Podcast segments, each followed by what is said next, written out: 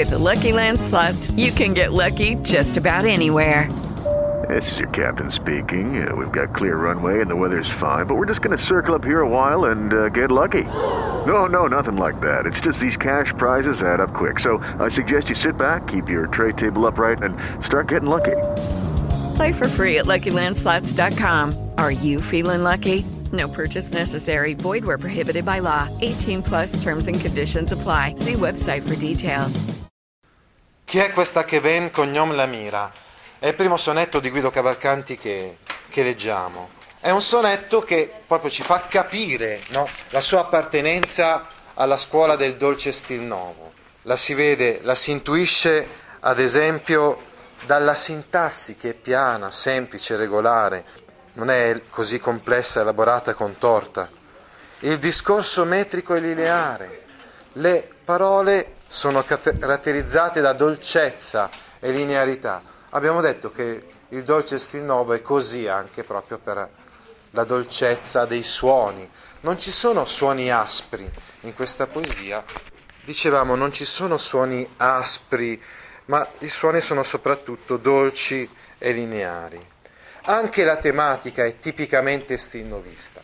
Ecco, la volta prossima noi vedremo delle canzoni con tematiche un pochettino più angoscianti, diciamo, no?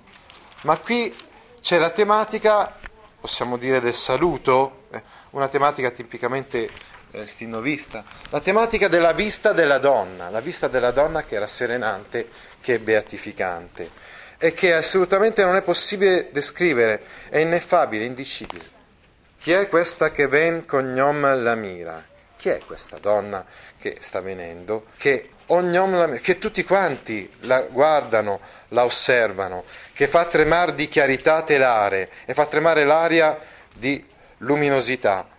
È il fenomeno della scintillazione per cui l'aria sembra tremare a causa della luce intensa. Ecco, dicevamo, una poesia tipicamente stilnovista di Guido Cavalcanti, perché eh, tutta intrisa, se vogliamo, anche di citazioni bibliche. Ad esempio, nel Cantico dei Cantici si dice: Chi è costei che sorge come l'aurora, bella come la luna, fulgida come il sole? Eh, oppure in Isaia: Chi è colei che sale dal deserto appoggiata al suo diletto? Ecco, come vedete, la poesia del Dolce Stil è tutta intrisa di citazioni bibliche e di riflessioni filosofiche, ma in un modo piano, lineare, con una lingua selezionata, filtrata. E mena sequo amore conduce con sé amore, sì che parlare null'uomo pote, ma ciascun sospira, tanto che nessun uomo può parlare, può esprimersi. Ecco qua dicevamo il tema dell'ineffabilità, dell'indicibilità. È talmente bella che non si può dire niente di lei. Ad esempio, in Apuleio, un testo latino, già c'era questo, questa tematica dell'ineffabilità, dell'indicibilità. Questa tematica la troveremo anche nella commedia di Dante, soprattutto nel paradiso di Dante. Dante non può dire niente della donna, perché è talmente al di là, di sopra, no, di ogni aggettivazione, di ogni capacità umana di descrizione, di scrittura, che non si può dire niente di lei, ma possiamo solamente sospirare, ma ciascun sospira. O Deo, che sembra quando gli occhi gira. Quindi, altra riflessione, la, la donna è ineffabile, non si può dire niente di lei. Che cosa sembra quando gira gli occhi? Dica l'amore, l'unica persona che può dire qualcosa riguardo alla donna è amore, amore personificato. La volte prossime lo vedremo nelle altre poesie di Cavalcanti, la presenza di amore, una presenza comunque spesso inquietante ch'io non savria contare. Io invece non sono in grado di raccontare, di spiegare questa cosa. Cotanto d'umiltà donna mi pare, mi sembra una donna caratterizzata dall'umiltà. Come vedremo, l'umiltà è proprio la virtù opposta all'ira. Infatti vedremo l'ira, che è contrapposta proprio all'umiltà. La donna si presenta caratterizzata proprio da questa virtù dell'umiltà. Col tanto d'umiltà, donna, mi pare, che ogni altra ver di lei la chiamira. Ah, ecco sì, scusate, è proprio nel verso successivo la parola ira, che è contrapposta in antitesi appunto ad umiltà. Sono terminate le quartine che avevano delle rime incrociate secondo lo schema A, B, B, A. Adesso incominciano le terzine. Anche nelle terzine c'è una specie di incrocio, nel senso che c'è uno schema C, D, E, E, D, C. Anche questo schema delle terzine, comunque, i termini medi, eh, cioè, intendo dire i versi medi, sono rimati fra di loro, così come i versi estremi.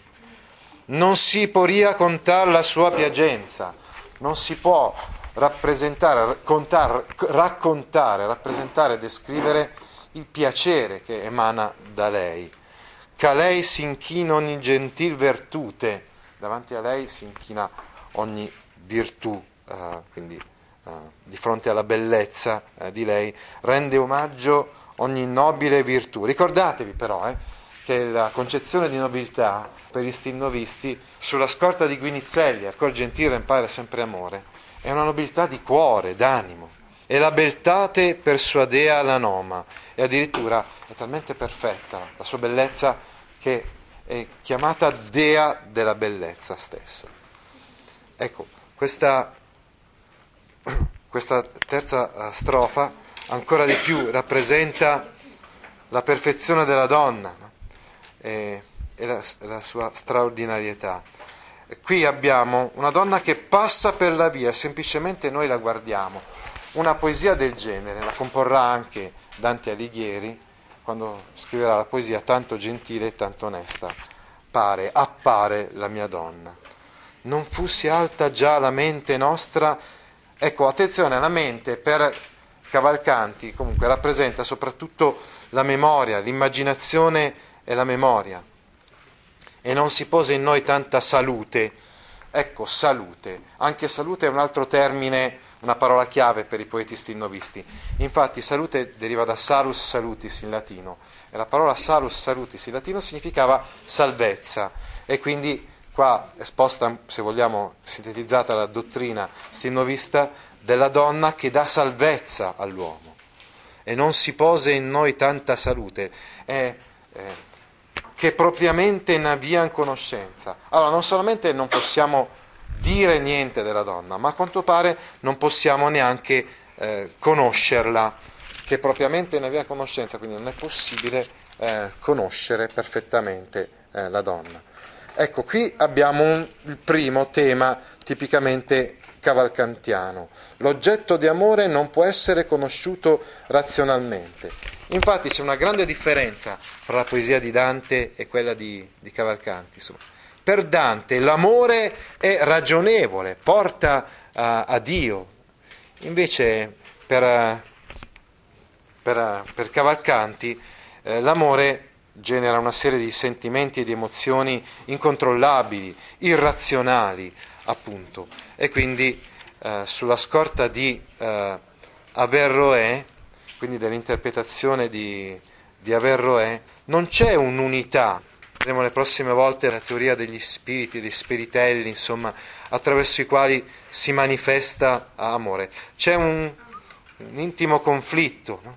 eh, e quindi sicuramente questi sono aspetti particolari che differenziano Cavalcanti rispetto a tutti quanti gli altri poeti stinnovisti. Però abbiamo detto qua ci sono in questa poesia anche degli elementi che collegano Cavalcanti alla poesia stinnovista. Ecco, questa poesia è priva di enjambment, anche questo è funzionale alla dolcezza, alla linearità eh, del, dello stile eh, dello stinnovismo. In, in, quindi non è rotta, non è spezzata da, queste, da questi enjambment che portano da, da un verso all'altro. È, è molto quindi strutturata in maniera molto semplice, molto regolare.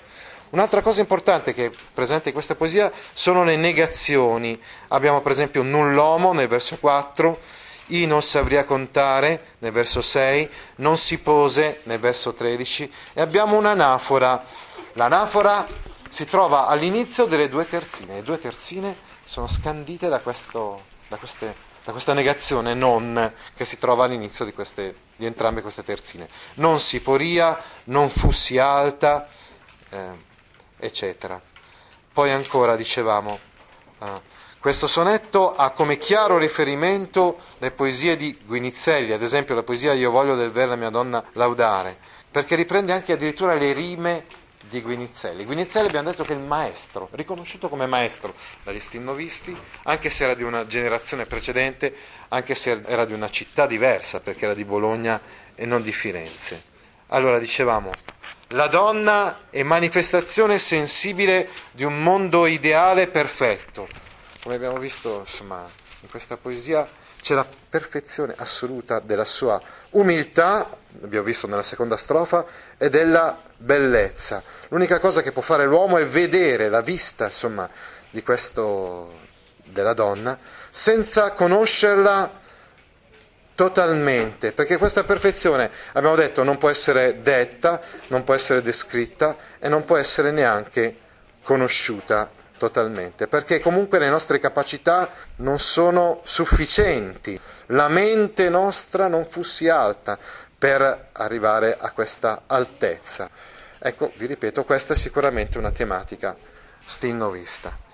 Una nostra compagna ci ha chiesto qual è la differenza fondamentale e sostanziale tra la poesia di Dante e quella di Cavalcanti. È la seguente: nella poesia di Dante troviamo la poetica della lode, quindi la donna viene lodata indipendentemente dalla, dal fatto che corrisponda oppure no.